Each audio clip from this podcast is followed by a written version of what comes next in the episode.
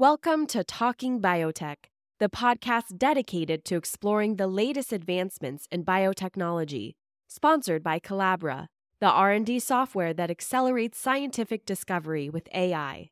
Each week, we'll dive into the latest innovations and discoveries with industry leaders and pioneers. Now, here's your host, Dr. Kevin Folta.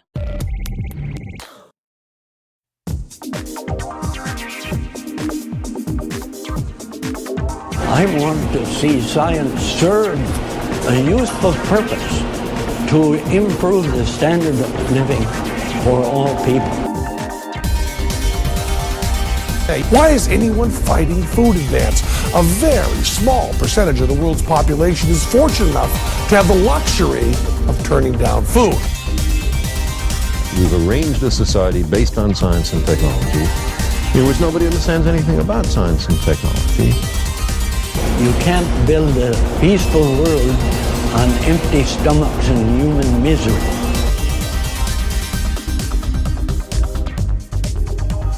You're listening to Talking Biotech, a weekly podcast illuminating issues in agricultural and medical biotechnology. Your questions and concerns are addressed using a science based approach with the goal of driving discovery to application with communication. Now, here's your host, Dr. Kevin Folta. Hi, Talking Biotechers. This is Vern Blazek, taking care of the uh, booth announcer duties at the Talking Biotech podcast. Today, part one, you'll hear the rest of the interview with Professor Ronald Herring. So, this is a continuation of last week's lengthy interview as it began to spill over into a separate episode. Kavin Senapathy leads this interview, debunking the myths of Indian farmer suicides. Now, Dr. Herring, he's a social scientist. He's examined the phenomenon of Indian farmer suicides very carefully and illuminates this topic with first-hand understanding that really helps all of us become much more conversant in this important topic. In part two of today's show, Dr. Kevin Folta will answer your questions as they appeared on his public figure Facebook page. But first, we pick up the second half of the discussion with Professor Ronald Herring. Here he starts the conversation with Kavin and Kevin as they discuss the influence of Vandana Shiva. We now return to last week's Talking Biotech podcast, already in progress. I once wrote a piece uh, discussing why I think, especially as as an Indian woman, and, and I also consider myself a feminist, how she has uh, essentially uh, succeeded at appropriating her own culture and uh, got some got some backlash about that, um, about how I should talk about the science and, and not accuse her of something as as bad as cultural appropriation. I completely understand what you're saying, and it's, uh, but I don't think we have anything specifically about. But it, would be a great, a great article to write. I guess you've seen right. um, Michael Specter's piece in the New Yorker. About I did. I, I, wrote an article, um, essentially talking about uh, about how she she uh, has appropriated her own culture or Indian culture. I'd so, be really uh, interested. I'd be really interested to see that because everybody yeah. asks me this question, and I I don't have a good answer except that in most spheres.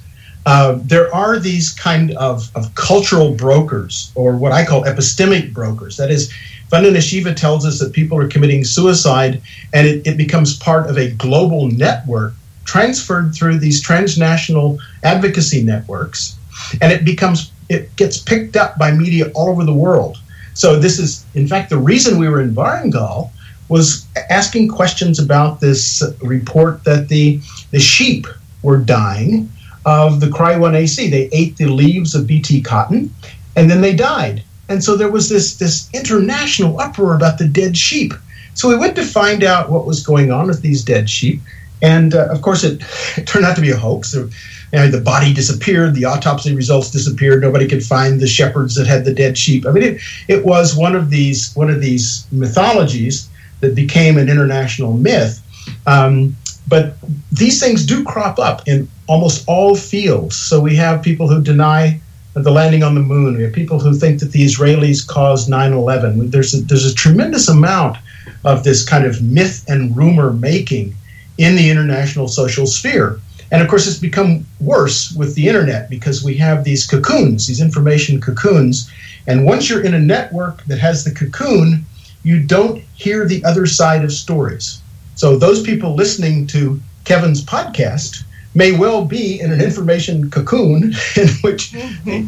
they hear my take, uh, but not Vandana Shiva's take. So I, I, think, and I think that has segregated all of us into networks that make a common understanding of the world very, very difficult.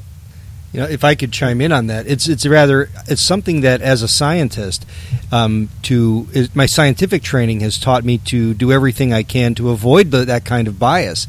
And um, I've opened up the podcast and said repeatedly, if you have a point of view that's different, I don't want this to be an echo chamber or um, or a, a, you know whatever. Uh, and you know Vandana Shiva, she would be more than welcome to discuss and, and try to convince me. You know, I mean, show me why I'm wrong. Um, this week, I even had a brief dialogue with Carey Gillam, which you know she agreed that she could come on. Um, I think it would be a really nice discussion, and I'm not here to win win points by taking people down and being difficult.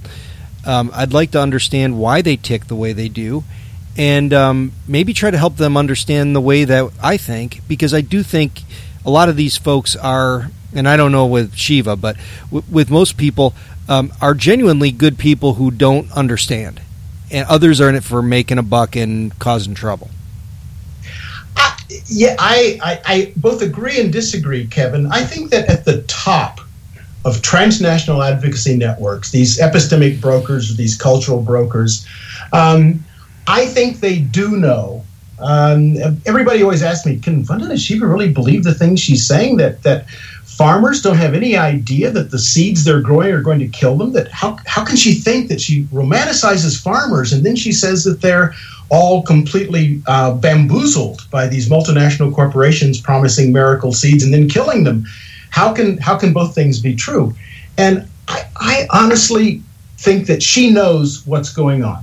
I honestly believe this, and one reason for that is that these stealth seeds that I talked about, um, she made a big deal out of why did the government suppress Navbharat 151, that's the illegal seeds that were being sold. Why did the government suppress the illegal seeds, which were indigenous and made by the people, produced by a small Indian firm, and then certify the Monsanto Mahyco seeds produced by a multinational corporation?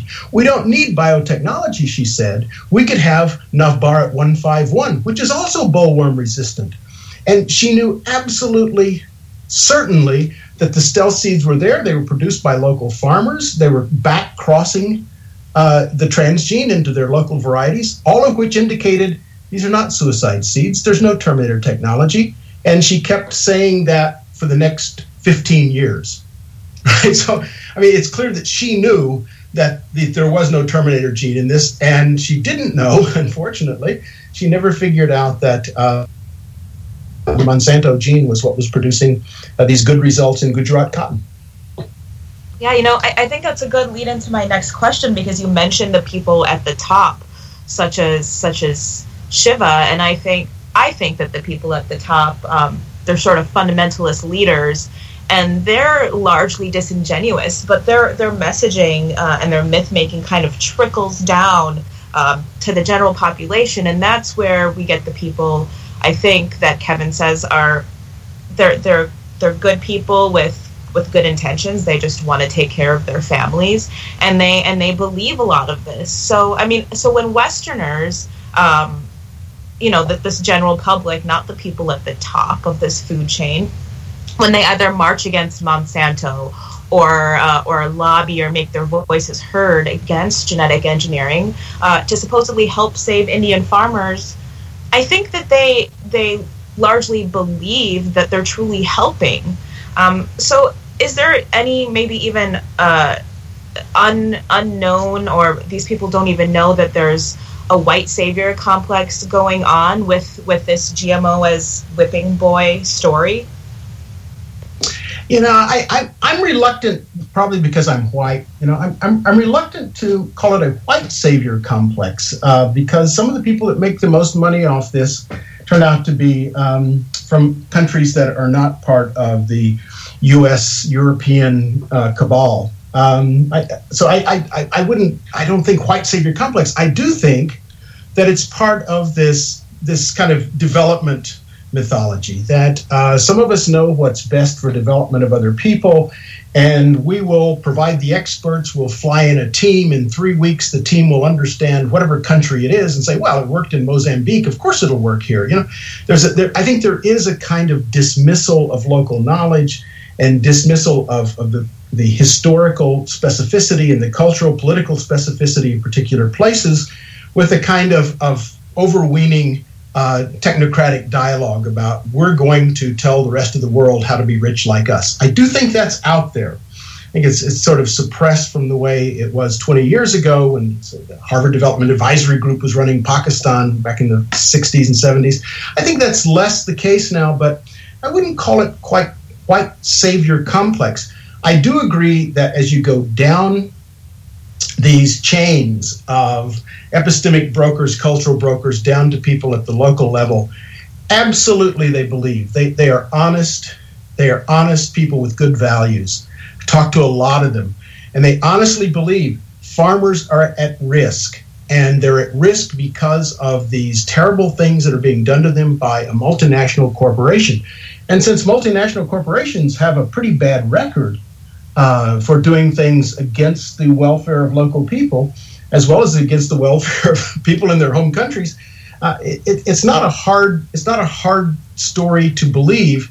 And so, if you're an idealistic young person coming out of a rural college, one of the first things you might want to do is join these save the farmers type movements.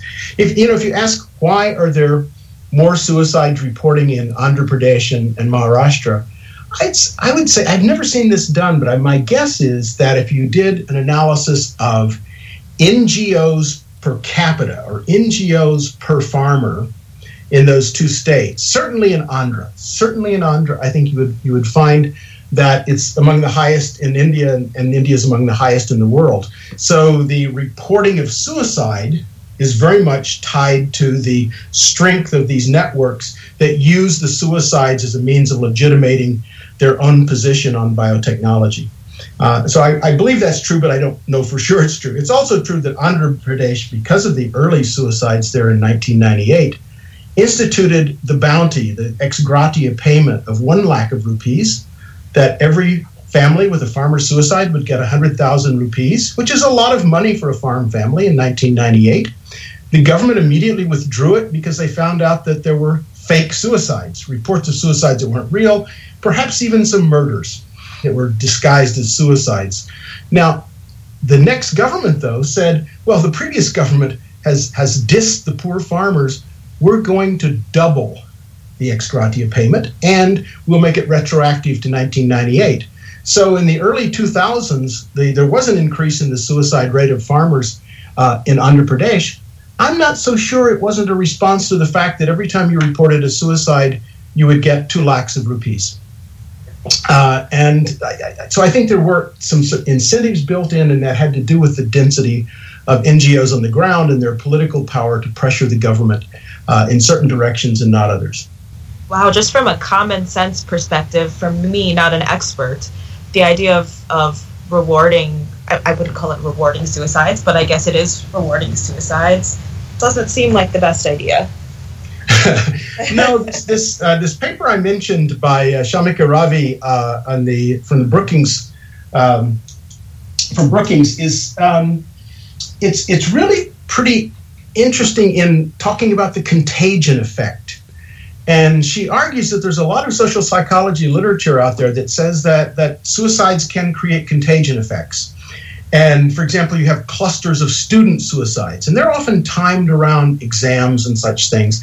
But there are clusters of suicide, just as in the United States, we worry about the contagion effect of these, these uh, mass killings that we have so frequently in, in our own country. Um, so if there's if there are contagion effects, the worst thing you can do is have the prime minister fly into the village where someone committed suicide, or to produce uh, these ex gratia payments of two lakhs of rupees. That's what Peepli Live, the movie, uh, was making fun of. Um, I mean, it was it was a, tra- a, tragic thing to make fun of, but it was what do you expect? Uh, you provide this kind of incentive, and people are either going to claim a suicide that's not real, or someone may even commit suicide to save their family. This, of course, is the death of the salesman uh, in the United States, in which the, the suicide is done because the salesman can no longer take care of his family, so he commits suicide to collect on the insurance. So this is this is not an uncommon theme. It's not a particularly Indian theme, but it is the wrong way to proceed. Just as I think the blaming of everything on debt is the wrong way to proceed. It seems to be that mental health and physical health are much more critical. That more people commit suicide with either mental health problems, diagnosed or undiagnosed, or serious physical disabilities that they can't either they can't cure or they can't pay for the cure of.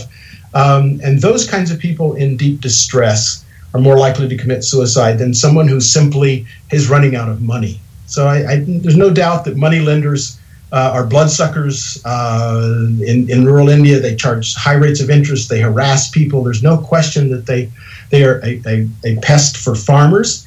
Uh, but at the same time, farmers have been experiencing that for many generations, and they don't commit suicide every time they have an unpayable debt. Along the same line, you know, it's really an opportunity. Uh, it's a wonderful opportunity to talk to someone who's a scholar like you about this topic you studied. And could you help us who are confronted with this question all the time? Like people will say, "Well, what about the Indian suicides?" Can you give us like a really good elevator level answer to people who say uh, the, that the Indian suicides are a legitimate problem? How do I respond yeah. in a terse way? Uh, I mean, you, the short answer is that there's there's tons of of, uh, of peer-reviewed literature, careful studies, meta-analyses of lots of these studies. That's very clear. Most people don't want to read that. So what I would tell people is that uh, farmers in India have been changing BT cotton, uh, been changing cotton hybrids for a long time. They know what works in their fields. They, they, their life depends on careful analysis of what's working in their fields. And virtually all of them who grow cotton grow BT cotton. So this universal adoption uh, should be a very strong indication that people are not buying a seed that will kill them because it's killing their neighbors. And secondly, I would tell people to ask the question why do farmers take risk growing illegal seeds? And they do. Um, farmers take risk growing illegal seeds, not just in India, but in China and Vietnam and all of South America. They take these risks to grow illegal seeds because the returns are very high. So those two things, right? They, they wouldn't be growing these seeds um, unless they thought they produced good results for them and their farmers, for them and their farmer friends and neighbors. Uh, and they wouldn't be taking risks to grow illegal seeds unless this particular transgene, particular trait um, produce good results in the field. Now, I mean that was much too long, and I'm deeply sorry about that. well, it's a really long. It's a very high building with a long elevator. it's a long elevator. no, but thirteenth floor. but okay. but, I, but that's great. So it's a good distillation might be because the incentives to grow this are so good that that everybody's doing it and then at the same time if it was causing suicide you wouldn't do it and people are adopting it which reinforces both of those perspectives I think that's right. The adoption curve is very steep, and I do not believe that you can fool farmers year after year after year by the millions uh, by telling them that something that's not working is working. I just do not believe that, that farmers work in that world of make believe. They can't afford magical thinking. They use BT cotton because it improves insect control, and the insect at question can destroy their whole crop. So this is this is very straightforward. It's very simple. The brouhaha made about the fact that it's a GMO uh, is really pretty bizarre when you think about it. And most farmers, of course, don't think about it that way. I'll keep an eye out next time I'm in India for all of these these dead bodies that should be everywhere, based on based on the idea of, of the epidemic of farmer suicides and and uh, you know at a very high level, if you want to say that in an elevator speech. Uh, yeah, I mean, where where are all these dead bodies? Oh, I wouldn't ask a question like that because Vandana Shiva will give you all these very precise numbers. She loves numbers. They're always they're always in multiples of ten thousand. There's some kind Are of they? There's some kind of numerology in effect here, but she always bumps everything by ten thousand. When an American huckster would say four thousand two hundred and fifteen, she'll just say 4,000, 8,000, you know, 18,000, 36,000. Anyway, it's, it's, kind of an odd numerology if you follow her statements over the years. Interesting. Um, what do you think is the future of GE cotton in India? You know, I, I think that the um, what farmers want uh, is an extension of this technology to other crops. But within the cotton sector, um, what they would like is control of other pests um, saving them from the bollworm has made an enormous difference in both their bottom line and their health because they're not spraying nearly as many neurotoxins in their fields. Um, but uh, these sucking pests, the thrips and jassids and little diptera, all these kind of sucking pests, they are now an increasing problem because once you stop generic spraying of pesticides, the, the other pests are, of course, going to increase. So um, that's a big issue now, and there are both biotech solutions to this, and there are traditional breeding. Uh, so I've seen some I've seen some fields that look really interesting by changing the morphology of the leaf so that the little sucking pest can't get their proboscis all the way into the tissue. And so by changing the leaf morphology, you may be able to control uh, this either through biotech advances or through traditional breeding advances. So I think the battle in cotton will continue just as it has always been with crops. It's an arms race against the things that want to eat your crop and the farmer who wants to protect a crop. So that that I think that battle will continue. Uh, the public sector scientists in India, of course, very very discouraged because of the uh, the rejection of Bt brinjal, which is the same transgene. Same effect. Uh, farmers I've talked to would prefer to have Bt brinjal or, or Bt bindi, uh, um, ladies' fingers. What do we call okra? Okay. Bt okra. They would love to have this because of the amount of spraying they're doing. Um, so there's, there's, a kind of at the national level, there's a certain amount of hostility and suspicion to biotech, and the biotech public sector scientists are quite discouraged as well. Uh, if, if you were going to invest in new technology, you might not want to go to India. You'd probably go to some other country. Um, and then now, the, under the new government, the Minister of Agriculture uh, seems to be, um, he seems to have preferences for different kinds of technology. Says farmers should actually uh, pray for their crops. Uh, and by this Rajyog technique, the, in, you can infuse your crops with Shakti, with power. Um, that allows them to resist global warming and pests and everything else. So you don't need biotechnology if you have Rajyog. Um, so this is a little unsettling too that there's no strong agriculture minister pushing for agricultural uh, biotechnology. And and the final thing I'd say about the um, um, the regulatory structure. I mean, what's critical about biotech that people often miss is how do you structure state science? right? So uh, Bt brinjal was rejected because the Minister of Environment ruled, ruled on grounds of food safety that there's too much risk to Bt brinjal. So you have a Minister of Environment ruling on food safety. Uh, the Minister of Agriculture supported um, Bt brinjal, the Prime Minister did, but the Minister of Environment had a veto power. So there's a battle over state science going on. There's a new biotech regulatory authority, which would be broader than the Ministry of Environment, but it's unclear how that will be constituted. So if science wins this battle in, in creating a biotech regulatory authority that is science based, then the future could be much better than it looks right now. If not, I think stealth seeds will still multiply. Uh, these seeds move all around the world. You can't stop germplasm. It's true that something like uh, you can't do F2s of hybrid maize, but people do use F2s of, of uh, BT cotton. So you can replicate um, germplasm in different countries. It's easy to move across borders. And the, the only problem for Indian farmers is that they will always be behind the curve. They will never be at the frontiers because they'll only be using technologies that are already available, like the, uh, the Flex BT, which is already uh, available It's being sold as fast as it can be produced, uh, farmers tell me. Um, but that's always a step behind, and India is not being autonomous in developing their own biotech. Um, and that's that's sort of the the outcome of this strong uh, uncertainty created by the regulatory structure within India. Thank you for joining us, uh, Professor Herring. And if, if people want to know more about this issue of, of Indian farmer suicide and, and BT cotton, where can they find out? And are you on social media? Where can people find you? The easiest way to to to see the um, links to work that I find valuable uh, is from my website, um, and that's easy to find on on Cornell.edu. Um, and so, if you just Google my name, you'd see that the things that in the references to the papers that are there, you see the kind of things that I have found useful. And I'm always available uh, on email. I answer questions all the time, email and telephone. It's rjh5 at cornell.edu, but it's easy to find on the web. I'm sorry, we're doing a MOOC. We're doing a MOOC in September on the edX platform, um, the science and politics of the GMO. So that's something people could tune into.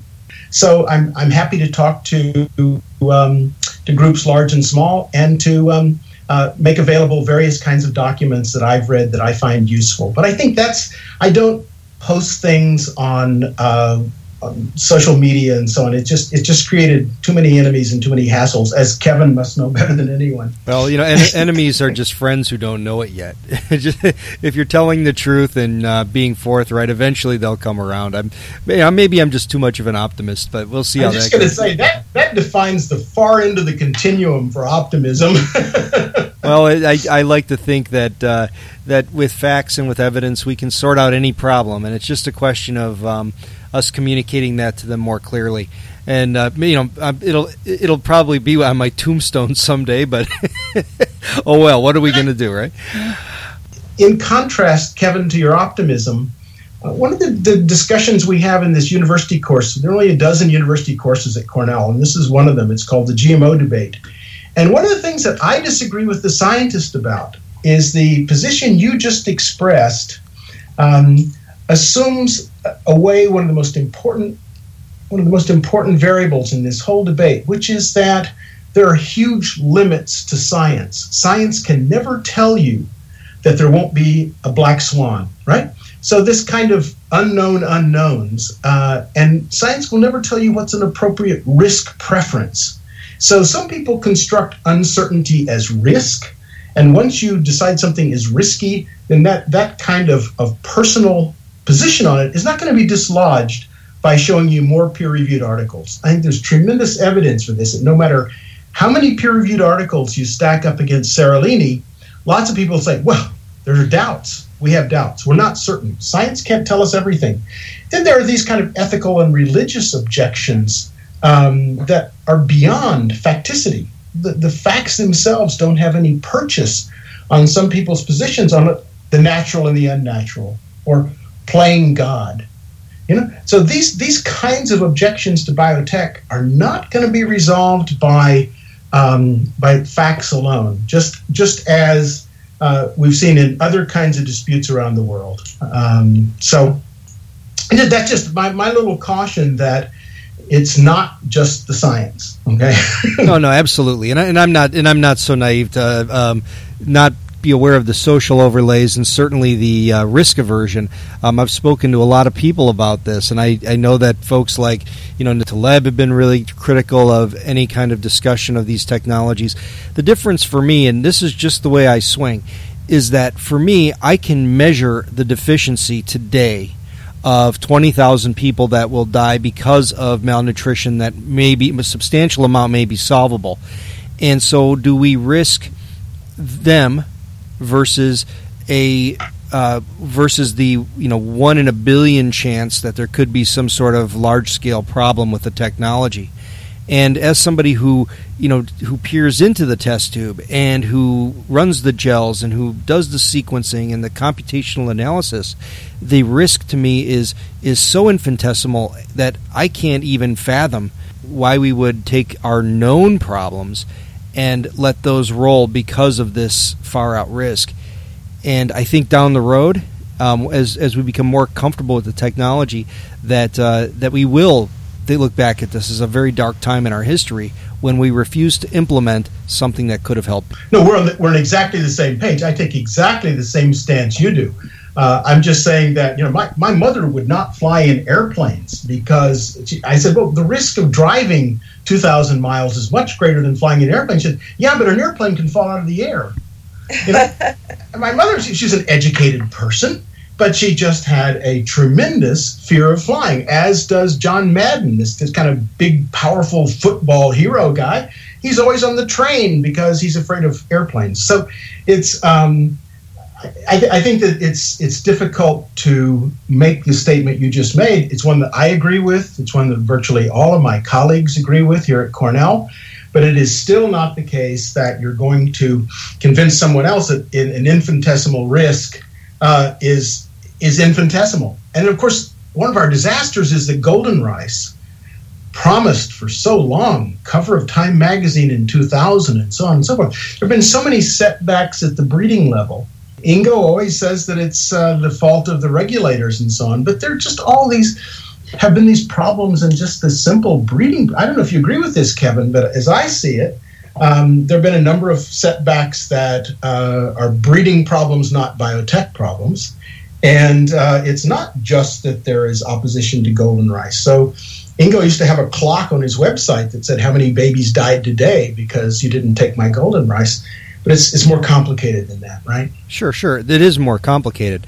There uh, have been certainly questions about the amount of uh, vitamin or beta carotene in the original golden rice varieties, and also the question that the varieties that were carrying the transgenes were not necessarily those that were the best yielding for the places they were needed, and those are legitimate discussions. But in in my mind is that if it's you don't think of it as uh, I, will put the I'll put the hat on of the people who are the critics. Let your food be your medicine. And here, you, here you have an opportunity. You know, if my vision's getting a little bit fuzzy, I'm going to go give give this rice a shot. And even if it's something that helps me uh, through a few more weeks of having vision or helping my child survive an illness that was temporary because he was his vitamin A deficiency wasn't as severe. You know, to me that means a lot. And uh, and so I'm, i think when we start making the broad generalizations about how this technology can't work or doesn't work, we forget about the few cases. Even if it's one case that somebody is assisted by this, we need to do it. And it's uh, it, and again, it's just my weird wiring. And somebody who's an eternal optimist and somebody who worries about people, uh, who can't, who, who has a hard time thinking about, you know, when I sit down to eat, I mean, I finish everything on my plate because I don't want to waste anything because I know somebody somewhere doesn't have anything. And um, and so that it's just my odd wiring, and, and that's why I take those kinds of positions. No, I agree with you. There's there's one thing though that about the the anti-biotech movement that has affected golden rice that's kind of interesting. Uh, evidently, the the problem now is the instability of expression of, um, of the beta carotene producing gene. So it, it's it is a breeding problem, but the instability would not matter if one took your point of view. That is, I, I don't care if it's unstable. So I get a little bit too much beta carotene. My body's not going to make any more vitamin A. I'm not going to get vitamin A toxicity if there's too much. And if there's too little, I'm better off than if I didn't have any beta carotene, right? So uh, that instability, though, makes biotech scientists back off and say we better go back to the drawing board. So I mean that's that's one of the ways in which this regulatory scheme that everything biotech lives in a separate category. We would never ask those questions of conventionally bred crops, right? So we ask those questions, and it does delay uh, the development. Um, and and again, if you're desperate, you'd much rather have the vitamin A uh, rice, whether it's stable or unstable, as long as it survives the cooking pot, right? And it does. Yeah, that's exactly right. And, and, as somebody who's close to plant breeding, we understand that very few traits have great stability. Where we try to get stability in our traits, um, right. but even even the flavors or sugars, the sugar you accumulate in your in your strawberry is affected by the nighttime temperature. And absolutely, absolutely. So, so there, yeah. so you know, all these things are are mushy. And uh, you know, but I, would take a I'll take a mushy solution.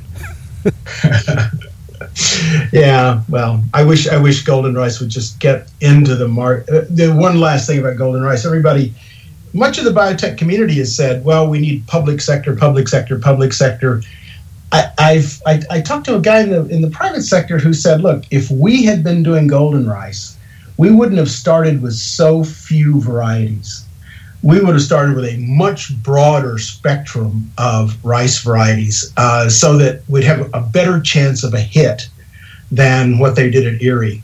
So, it, and and that's also, I mean, that's a commercial mentality that you're investing in something you want to make sure you get a hit out of it, as opposed to more public sector kind of response in which there's there's kind of a soft budget constraint. You know, this is biology, and biology is frequently a mess, and you just have to just kind of roll with that. But then you start talking about risk again. Right. That's right. All right. Well, thank you very much for joining us today, Professors Herring and Folta. It's been a pleasure talking to both of you today. I really enjoyed it. Yeah, I've been trying to um, find uh, time for Professor Herring for a long time. Um, I've enjoyed interacting with him at these meetings that really are built around biotech, where we get to have discussions about the best way to communicate these concepts. And this really multifaceted, complicated issue of Indian suicides always comes up. Yeah, I mean, I'm sure we could have spent hours on this, and maybe some of the audience would have enjoyed that. But it's, uh, I mean, what I have taken away from this uh, more than anything is that it's far more complex than people imagine.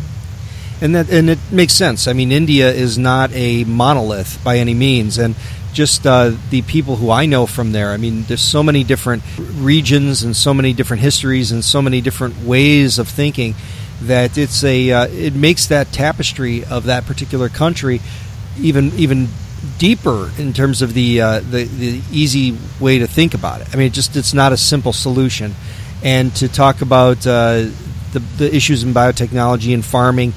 It, it lends itself very well to misrepresentation and to misinterpretation. Well, thank you, Kevin, for co hosting today and for letting me host. Uh, and if you liked what you heard, please write a review on iTunes, tell a friend, and share this all over all over the internet. yeah, do that. It's it's actually funny how well this is growing, and I think this particular episode is uh, kind of set up to get good response. Uh, so thank everybody. Thank you so much, everybody, for listening. Thank you, Kavin, for taking uh, taking the steering wheel on this one. It was wonderful to watch you do it from the uh, passenger seat.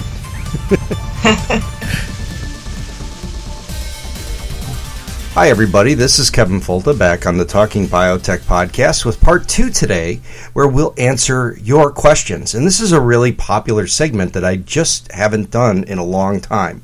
And uh, last night, put up a tweet that said, if you have questions that I can help answer, uh, submit them to my public figure professional Facebook page.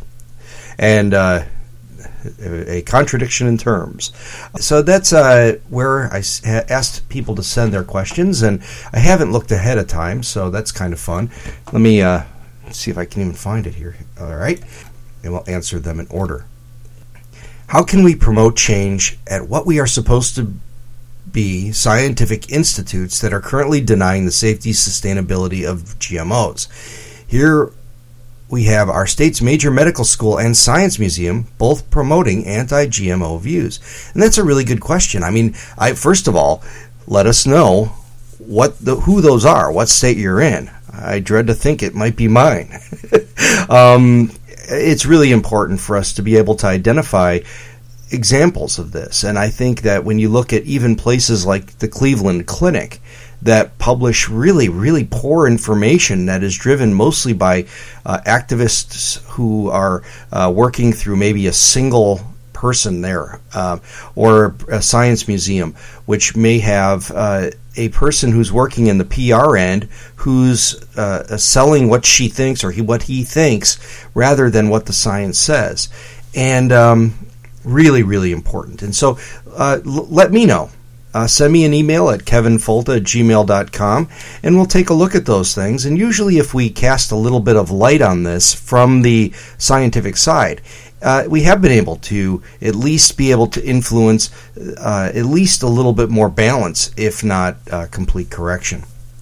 The next question comes from Varun, and it says Should the technology ever become simplified enough, do you think that more good or harm will come from allowing people to use GM to create new crops at home, much like we can currently create hybrids with little or no regulation?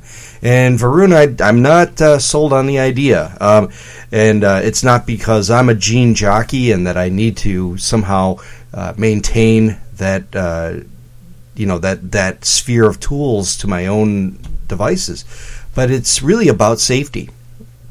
I mean, let's face it, you know, you could make something dangerous. Um, it's possible, and that's why every genetically engineered food is te- tested extensively, even though uh, there's no even though there's no plausible reason for why it would be dangerous. So, in other words, you place a gene into that plant. Um, you don't know exactly where it will sit down. You don't know exactly um, how it'll change the genetic neighborhood, uh, unless you have very powerful tools.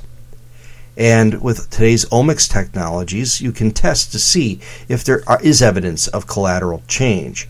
Um, there are people who claim that just the introduction of the gene causes major problems. That's not what scientists say.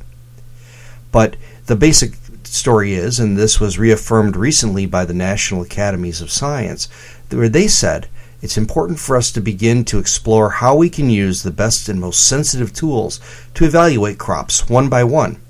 That way, we can be guaranteeing that we're providing a safe product for the food supply, and maybe even an improved product. That's why things like this, getting like any technology, you know, you don't want to have a nuclear reactor in your backyard, um, as nice as it would be, right? Okay, next question comes from Bella. Uh, what's the best thing to say to someone who denies the positive effects of GMOs? And I think what what really the best thing to do is to always lead with your values. So Bella, if if what's important to you? What's important to your family? Um, for me, I always talk about the reason I went into science was because I wanted to uh, make a change in the world. I wanted to leave this rock better than I found it, and and um, that's working out great. And um, and I, I say that because I don't feel that I'm doing enough. Um, but the idea is is that we can, uh, if you talk about what's important to you, for me, it's about feeding hungry people. Um, in this nation and other places, having better nutrition for people here, helping people make better choices in their food, uh, better choices in their diets, keeping farmers in business, um, worrying about ways that we can impact the environment less when we farm or when we generate any kind of uh, when we generate food. Those are the things that are important to me.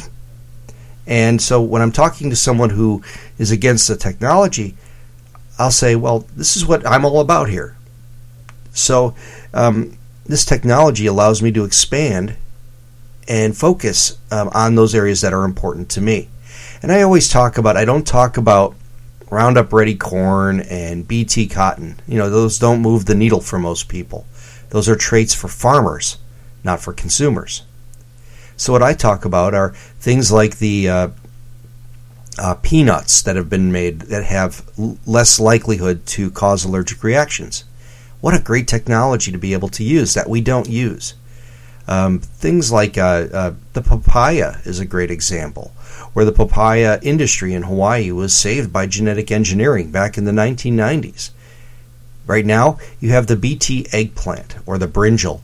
Um, this is uh, a great technology that's doing very good things in Bangladesh and uh, seeks to do more in India and the Philippines. And I think next week we'll have Tony Shelton on to talk about uh, the BT brinjal, and Dr. Herring mentioned it in the previous example too. So the way that you talk to people about it, start with your shared values. Start with the things that that really help them build trust with you as a speaker because you share similar values, and and they people don't know that. They think this is creepy technology. They don't realize that it's just another way to genetically improve a plant. We're all on the same page, and uh, we're all trying to do what's right, and this is just one technology that we find very helpful in achieving a common goal. Uh, we can talk to Joshua Mark. What do you say to people who worry about GMO crops causing decreased biodiversity? And that's a great question. And we talked about this uh, this week with actually an expert in my field who wrote a, uh, a, a opinion piece about the strengths and weaknesses of GMOs or genetic engineering, and um, said that this whole idea of monocultures is awful. And I said, hold on a minute.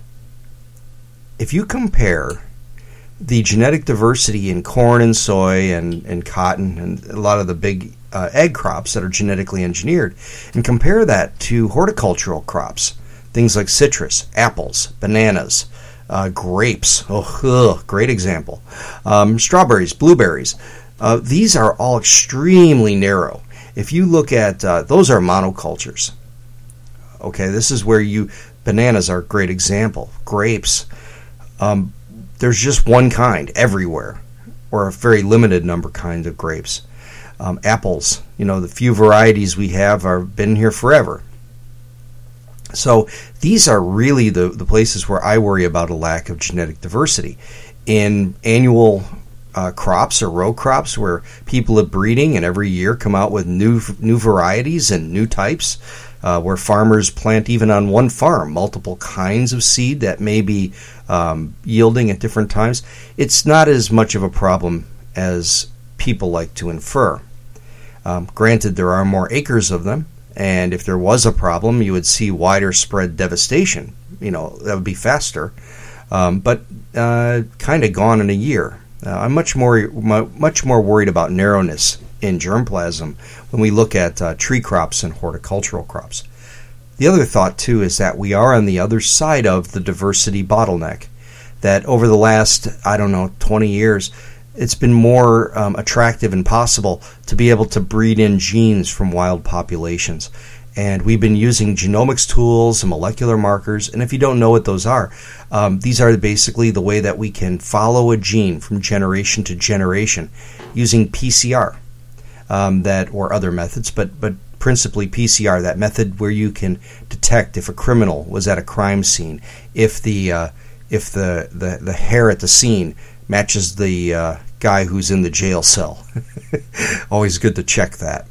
So we can use different techniques that don't cost a lot of money to be able to follow a gene from generation to generation, and that allows us to do quite a bit with um, with uh, accelerating breeding and, and opening uh, those genetic bottlenecks. Next one comes from Stephen. Do you think GMO food will be more accepted by the general public in the future? And I, I think so. I think it is now. Um, the majority of people don't care. I think you're looking at a very small vocal minority that uh, have been inspired by uh, by uh, a certain worldview that then is confirmed by people who are making a buck off of manufacturing risk. And uh, you know, I the people who call me a lying shill, you know, that uh, say that I get all my money from Monsanto, that I'm paid to lie about science. You hear it every day. Um, they're the ones who actually, if you look at it, are the ones who are financed by these industries um, some of the more vocal documentarians and uh, uh, folks who are uh, you know doing the speaking circuit. Uh, they all cash a check at the end of the day, and if they can scare that audience, they'll sell more books and documentaries. Um, we know for sure that there are people who have family members who run major parts of the industry. Um, and while uh, you know while they're out being a mouthpiece, you look to their um, you know parents, and, and they're they're the ones who own gigantic interests in uh, steering the general population away from foods made with genetically engineered ingredients because it, it, affects their industry and their bottom line. So that's really the trick. I think that people do really accept this stuff, they understand that it works, and I think what'll really make a difference is when we start to talk more about how genetic engineering can rescue the citrus industry how genetic engineering can change uh, the lives of farmers in Bangladesh, where they're now consuming the uh, BT eggplant, where um, farmers who use cotton, like today with Dr. Herring in part one of today's episode, um, uh, how cotton revolutionized and made uh, decreasing pesticide use and increasing the profits for individual farmers. And that's all been backed up by peer review. those stories really move the needle, and uh, stick with those. And I think with those, people will be very likely to uh, embrace a technology that can be very helpful. The next question comes from Oriole. Um, Oriole, I guess it's a, it's like Oriole without the e on the end. Is the Cavendish banana considered a GMO? And and no, I, and this is the problem with GMO as as a term. I hate it. Um, I go at genetic engineering. It's not genetically engineered, meaning that the gene composition has not been affected by addition of a single gene or small suite of genes in the laboratory. Now, the Cavendish banana, as we heard back with um, Pat Heslop Harrison, I think in episode 8 or 7, um, it's a banana that has an extra set of chromosomes. So you can find wild diploid bananas. Diploid meaning you get a set from mom and a set from dad. The Cavendish banana is a triploid, which means it gets two sets from one parent and one set from the other. And because you're triploid, you don't make sterile seeds. The embryos in the seeds are um, are dead on arrival. So um, if you look at the uh, little tiny seeds in there, they just never developed and that's because the embryo isn't uh, isn't viable. It has an extra set of chromosomes. Not sure what to do with those um, in terms of the next generation. So, the, the, but still, the fruit develops. So this is a, a really important um, development in fruit. Seedless watermelons the same way. You can make a triploid by crossing a diploid with a tetraploid. So you cross a one with two sets of chromosomes with one with four sets of chromosomes, and you get this fruit that now produces triploid seeds uh, in triploid material that uh, uh, that uh, that that uh, has the extra chromosomes that keep that from being fertile. So. Um, it's not a GMO, not genetically engineered, but certainly a genetic freak. Ben says, Hi, Kevin. Do you have any advice on how to best explain the safety record of GMOs and uh, to those without a scientific background? And thanks. And I guess it goes back to a question I kind of already answered is that is lead with your values. When you talk to somebody, say, What's important to you? What are you worried about? What are what's important about you for you and your family about food and farming? So once you have that conversation, it's easy to go forward and then talk about the ways that the technology can be very positive to reinforce the things that you both agree on. You see, this is the way it works, is that you have to get on the same side as people before they're going to listen to you. You have to earn their trust. Uh, they, they're suspicious of anybody who says, this is great technology, you'll love it, just eat it, be quiet, shut up, right? We've seen that a million times. So the way that we change this is by talking about who we are and why we do what we do. Why is the technology important? How does the technology help us feed more people? How does the technology um, help the environment? How does the technology help farmers? And uh, when we start with those kinds of ideas about what our values are, what's important, then uh, convincing others that this technology is a tool in the toolbox, it's pretty easy. And maybe that's the other side of this too. You know, don't ever claim that this is a silver bullet that's out there to solve every problem in humankind history. Um, it's just another way to genetically change a plant. And it's just a way we can do it with more precision than we have in the past. So, you know, it's not magic, it's not the solution uh, to everything, but it certainly is one more tool that uh, that people can use to solve problems, and that that's a good way to uh, to approach it. Um, let's see here. Next, we have Desiree Stephanie. I have many allergies. I get concerned about GMO foods, afraid of blends with things I may develop allergies to.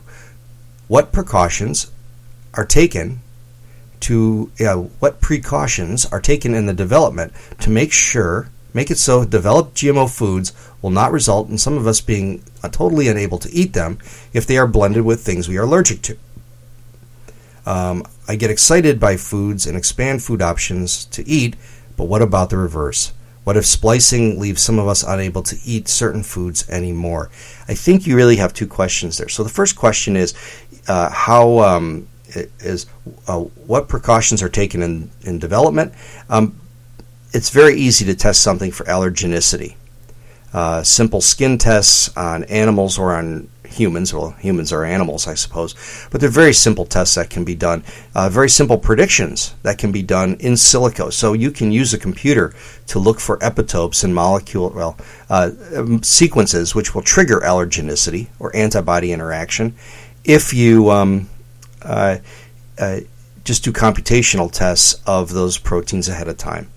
And in genetic engineering, we know exactly what we're installing into the plant. Um, the chances of creating something that would cause allergenicity are pretty low. I mean, almost none. Could happen, but uh, almost zero. And uh, to um, raise that specter, I, I, don't get too nervous about that. Um, but it does say here that you you um, get excited, but what if you have something like peanuts that are mixed in?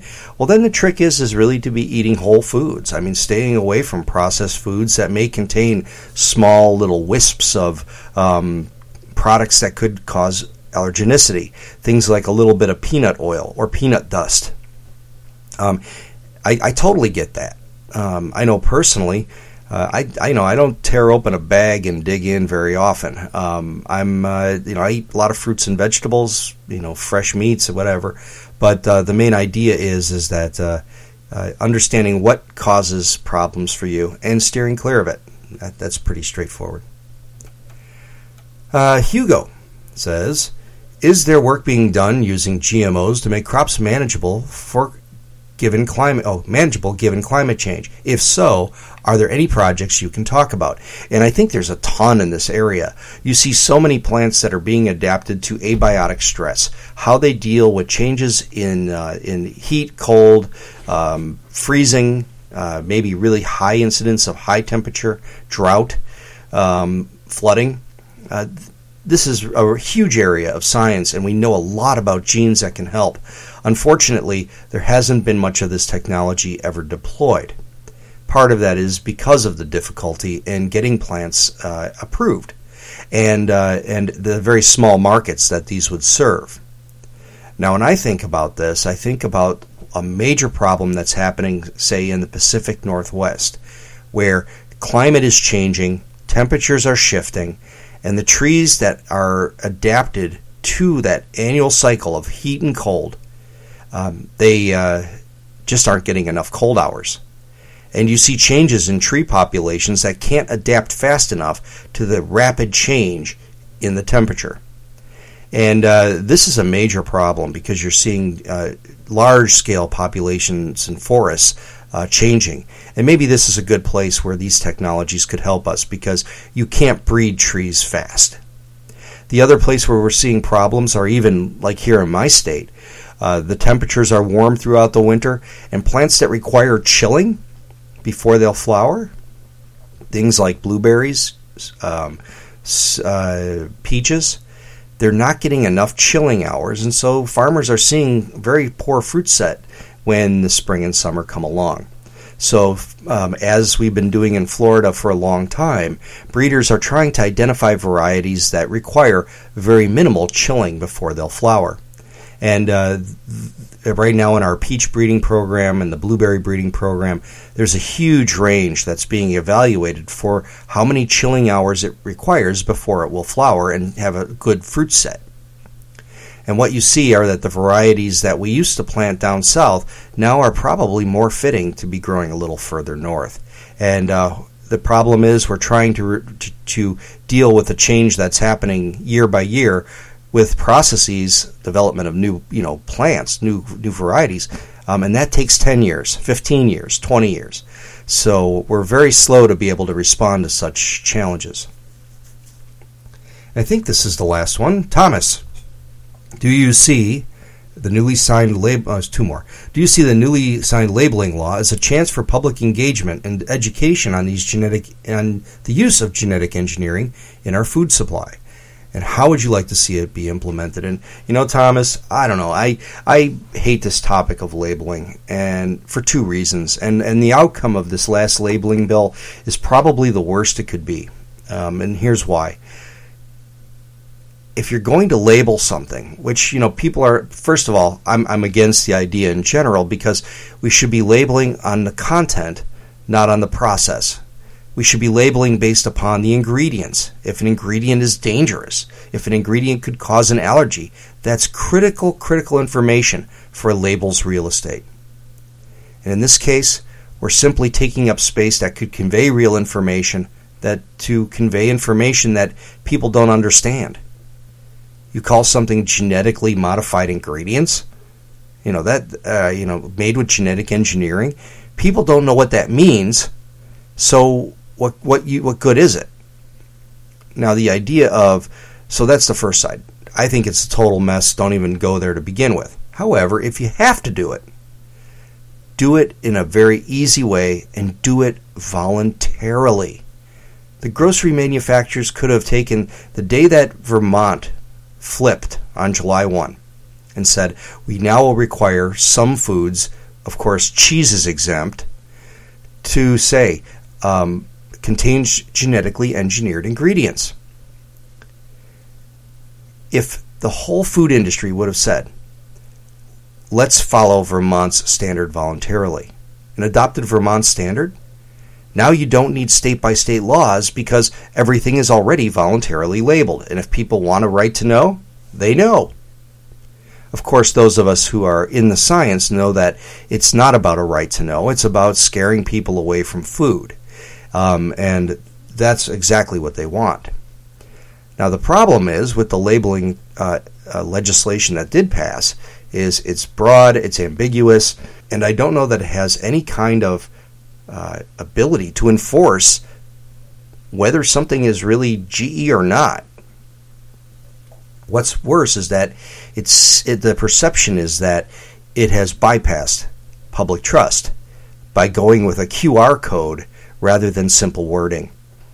You know, the problem with this technology from the beginning and those who have been promoting it is that they haven't sought to earn the public's trust. And this looks just looks like more obfuscation. And I don't know what focus groups they were using who said that a QR code would be wonderful, but I don't know. It doesn't mean much to me. I didn't even know what the damn thing was until pretty recently. Thought it was like a screwed up checkerboard or something. I don't know. So so my feeling is is that this will solve nothing. It's just making uh, the issue more divisive. I think you either do it in a smart, voluntarily way, voluntary way, or don't do it at all. And the day we have to legislate protecting people from nothing is a really sad day. Um, the last question I got, I got from uh, email. I gotta find it here. Hang on. You know it's you know it's live entertainment, right? When you digging around. Okay. Uh, I drive overnight and heard Jeffrey Smith trash you on Coast to Coast AM the other night. Can you sue them? How do you fight back against that? um, I heard this too. Somebody told me on Twitter about it, and I was able to obtain a copy of the discussion. And yeah, good old Jeffy. Um, yeah, he said that I'm. Uh, he said, "Oh, Folta. Well, he's paid by Monsanto, and Monsanto tells him what to say and how to say it." And then he went on to talk about how Roundup causes uh, suicides and obesity and all the other BS that he normally talks about to scare people. And of course, the Coast to Coast AM audience ate it up. Um, how do you respond? Well, I think you just let him go. Um, let him have the validation of that audience. I mean, he was appearing on the show right between the story of the devil doll that came to life and uh, the um, uh, something about uh, about demons, and um, I don't know. I, maybe that's right where it belongs. Um, if you're discussing the dangers of GMO amongst the stories of Bigfoot, UFOs, demons, out of body experiences, I think that's in the right place. so, thank you very much for all of your questions. I hope this was helpful, and we'll do it again really soon. So that's it for Talking Biotech podcast today. My name is Kevin Folta. Remember to share the science with others. Uh, lead with your values. Talk what's about. Talk about what's important to you and your family, and share that with other people when you talk about the good parts of the safest food supply in human history. Thank you very much for listening, and we'll talk to you again next week.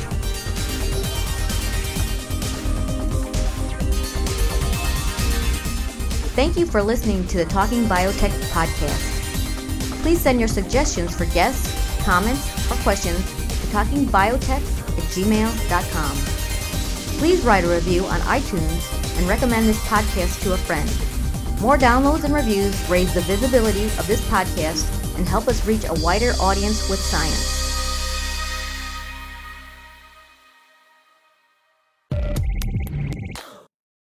You've been listening to Talking Biotech, sponsored by Colabra, the platform that bridges the gap between siloed research tools. With Colabra's electronic lab notebook, scientists can work together in real time, sharing data and insights with ease.